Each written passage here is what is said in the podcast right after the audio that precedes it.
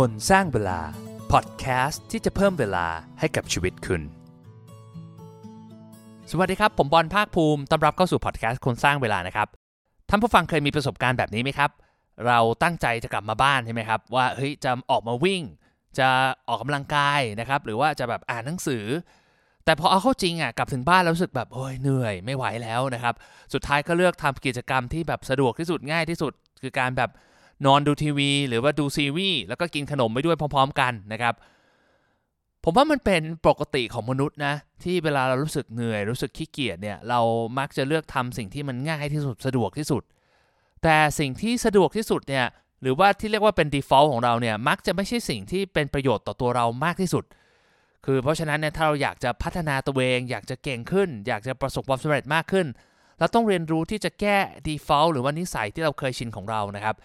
ซึ่งมันสามารถเปลี่ยนได้ด้วยกฎข้อหนึ่งที่เรียกว่ากฎ 20 วินาทีนะครับซึ่งตอนนี้เดี๋ยวผมจะเล่าให้ฟังว่าเฮ้ยกฎเนี้ยมีที่มาที่ไปยังไงนะครับแล้วเราเอามาใช้กับชีวิตของเราได้ยังไง ให้เราสามารถอัปเกรดตัวเอง อัปเกรดนิสัยของเรา ให้มันตอบโจทย์ชีวิตของเรามากขึ้น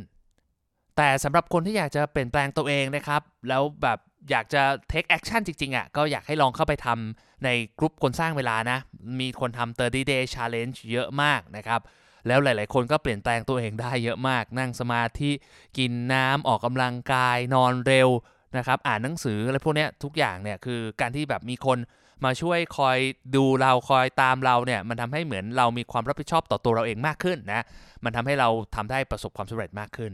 แต่สำหรับคนที่อยู่ในกลุ่มแล้วนะแต่ยังไม่ได้ทำอะไรนะ ผมก็อยากให้เริ่มลองทำดูนะ คืออย่างน้อยเนี่ย ก็เริ่มต้นดูนะ หรือไม่ก็ลองให้กำลังใจคนในกลุ่มก็ยังดีนะครับ เวลาเราเริ่มต้นใหม่เนี่ยจะได้มีกองเชียร์คอย support เรานะ เอาละ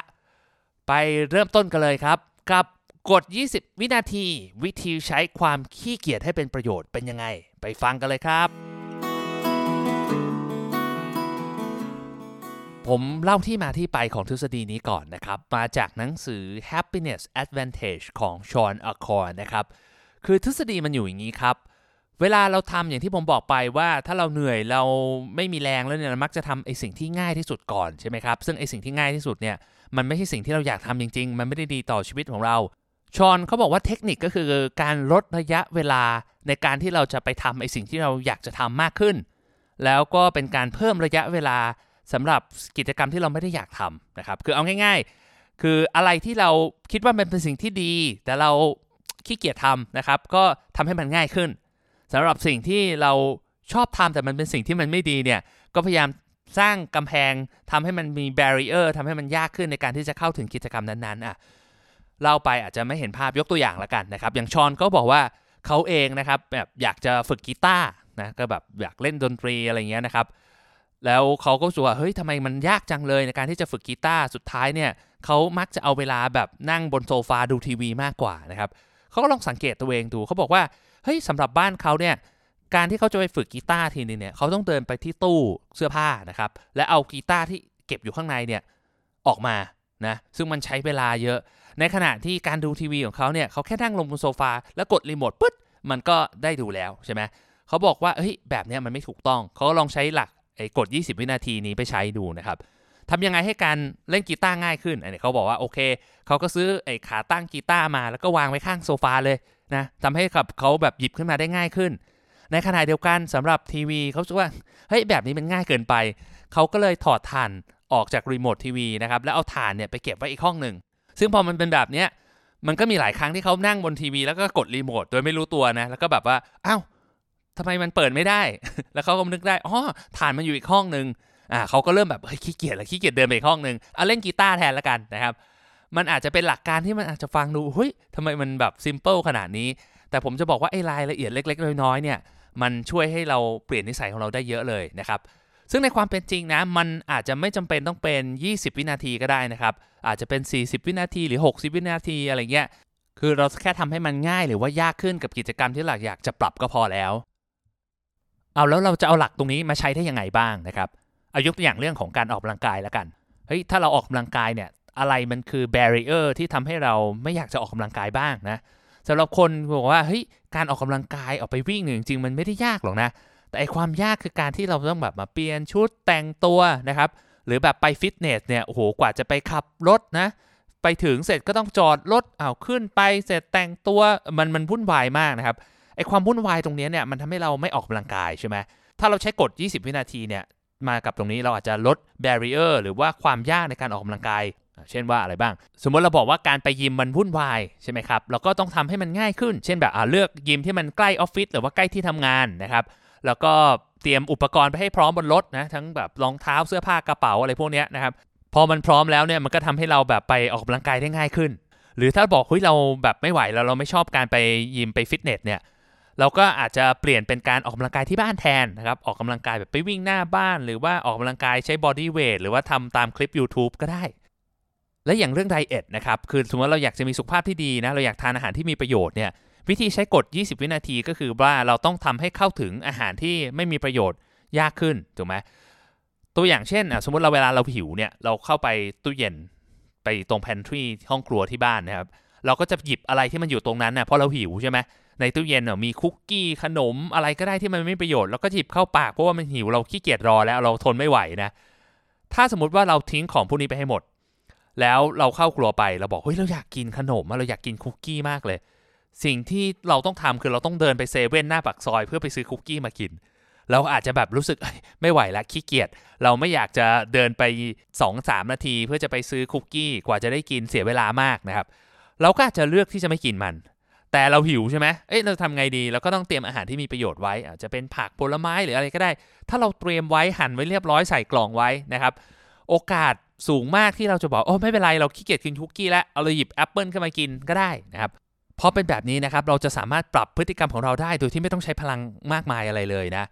แน่นอนแหละมันอาจจะต้องใช้เวลาในการเตรียมตัวการวางแผนนิดนึง แต่ว่าพอทำไปเรื่อยๆเนี่ย ไอการวางแผนตอนนั้นเรายังไม่หิวไงมันก็ยังสามารถจัดการได้ เพราะว่าเวลาถึงเวลาที่เราหิวจริงที่เราแบบเฮ้ยจะกินอะไรก็ได้แล้วเนี่ย เวลานั้นมันจะแบบใช้เหตุผลได้น้อยกว่า มันก็จะสามารถเป็นการเตรียมการล่วงหน้า แล้วก็ปรับนิสัยของเราได้ง่ายขึ้น หรืออย่างอีกเรื่องหนึ่งอะสมมติเราบอกว่าเราอยากจะใช้มือถือให้มันน้อยลงนะ คือผมเองอะเจอปัญหานี้มากเลย แล้วเวลาเข้าห้องน้ำเนี่ยตอนเช้าหรือว่าตอนเย็นเนี่ย บางทีผมมักจะเอาติดมือถือไปด้วย แล้วก็รู้สึกว่าแบบเออมันมันเหมือนเป็นเป็นไอเวลาพักของผมอะหนีจากความวุ่นวายของโลกนะครับแป๊บเดียวผ่านไป 30นาที แล้วก็รู้สึกว่าแบบเฮ้ยอ้าวใช้เวลาไปกับอะไรวะเนี่ยนะครับไม่มีประโยชน์เลยนะ ถ้าเอาหลัก 20 วินาทีตรงนี้มาใช้นะครับ ข้อแรกคือทำให้การเข้าถึงมือถือเนี่ยยากขึ้นนะสมมติว่าก่อนที่ผมจะเข้าห้องน้ำอ้าวเวลาชาร์จโทรศัพท์เนี่ยไอ้ที่ชาร์จโทรศัพท์ของผมเนี่ยมันอยู่หน้าห้องน้ำพอดี ถ้าผมเปลี่ยนจุดชาร์จโทรศัพท์ หรือว่าผมยังไม่ต้องชาร์จก็ได้แล้วก็โทรศัพท์ไปซ่อนในในเกะ ผมมองไม่เห็นใช่ไหมครับโอกาสที่ผมจะหยิบโทรศัพท์เข้าไปเนี่ยหรืออย่างน้อยที่สุดผมกำลังจะเข้า ผมมองหาโทรศัพท์ ผมหาไม่เจอเนี่ยผมรู้แล้วว่าผมต้องเดินไปหยิบที่เกะผมอาจจะขี้เกียจก็ได้นะครับในขณะเดียวกันผมอยากจะสร้างนิสัยในการอ่านหนังสือนะปีนี้ตั้งใจจะอ่านทุกอาทิตย์ละอาทิตย์ละเล่มนะครับไม่รู้จะทำได้หรือเปล่านะ แต่ว่ารู้สึกว่าเฮ้ยมันเป็นกิจกรรมที่ดีในการที่มาทดแทนการใช้มือถือแบบไม่มีประโยชน์นะครับ ก็เอาหนังสือไปวางไว้ในห้องน้ำอ่าพอถึงห้องน้ำเสร็จของเดิมเนี่ยมันก็มีอยู่เล่มนึงนะ แต่ว่าแบบมันก็ไม่ใช่เล่มที่เราอยากจะอ่านจริง ๆ แล้วก็ 2 คือ ตอนนี้พอทิ้งไว้นานมันก็มีอุปกรณ์อะไรวางเต็มไอ้ทับหนังสือหมดนะครับ จะหยิบขึ้นมาทีก็ต้องลื้อดึงออกมา ก็ทำให้มันง่ายขึ้น หยิบได้ง่ายขึ้นนะครับพอเป็นแบบนี้การใช้มือถือมันก็ยากขึ้นนะครับ แล้วก็การอ่านหนังสือมันง่ายขึ้น มันก็ทำให้ผมมีพฤติกรรมที่จะเปลี่ยนจากการเล่นมือถือ เวลาเข้าห้องน้ำเป็นอ่านหนังสือ เวลาเข้าห้องน้ำแทน ก็ลองเอาไปใช้ดูได้นะครับ มันก็ใช้ได้กับหลายเรื่องแหละ สมมติว่าเราบอกว่าอยากอยากจะทานน้ำให้มากขึ้นใช่ไหมครับ การที่เราแบบมีขวดน้ำติดตัวไว้เนี่ย มันก็ทำให้เราแบบไม่ต้องเดินไปเอาน้ำในห้องครัว มันก็จะประหยัดเวลาแล้วเราก็จะทานน้ำได้มากขึ้น หรือเราบอกว่าเราอยากจะอ่านหนังสือเตรียมสอบอถ้าเราแบบเตรียมไว้เลยนะครับ เปิดหน้าที่เราต้องอ่านไว้ แล้วก็จัดโต๊ะให้พร้อมกับการอ่านหนังสือ เตรียมหนังสือสอบเนี่ย มันก็จะทำให้เราทำงานงั้นได้ง่ายขึ้น ผมเชื่อว่ากฎ 20 วินาทีเนี่ยมันสามารถเอาไปประยุกต์ใช้ได้กับทุกเรื่องเลยนะในชีวิตนะลองถามตัวเองดูว่าเฮ้ยเราจะทำยังไงให้ไอสิ่งที่เราอยากจะทำเนี่ยมันง่ายขึ้น เราเข้าถึงมันได้เร็วขึ้นนะครับและไอสิ่งที่เราไม่ได้อยากทำเนี่ยทำยังไงให้มันยากขึ้นทำยังไงให้มันเกิดขั้นตอนเกิดสเต็ปมากขึ้น เพื่อจะป้องกันให้เราไม่ทำไอสิ่งเหล่านั้น แค่นี้แหละครับผมคิดว่ามันช่วยให้เราสร้างนิสัยปรับพฤติกรรมของตัวเราเองได้ง่ายขึ้นแน่นอน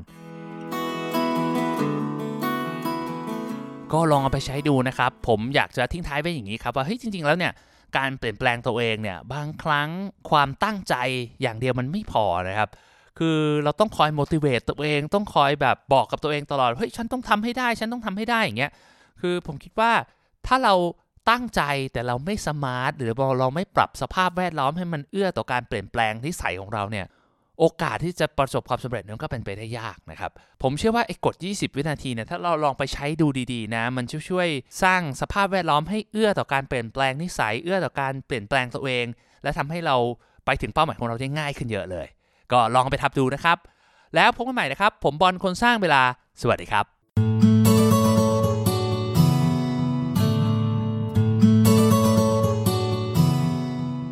คนสร้างเวลา พอดแคสต์ที่จะเพิ่มเวลาให้กับชีวิตคุณ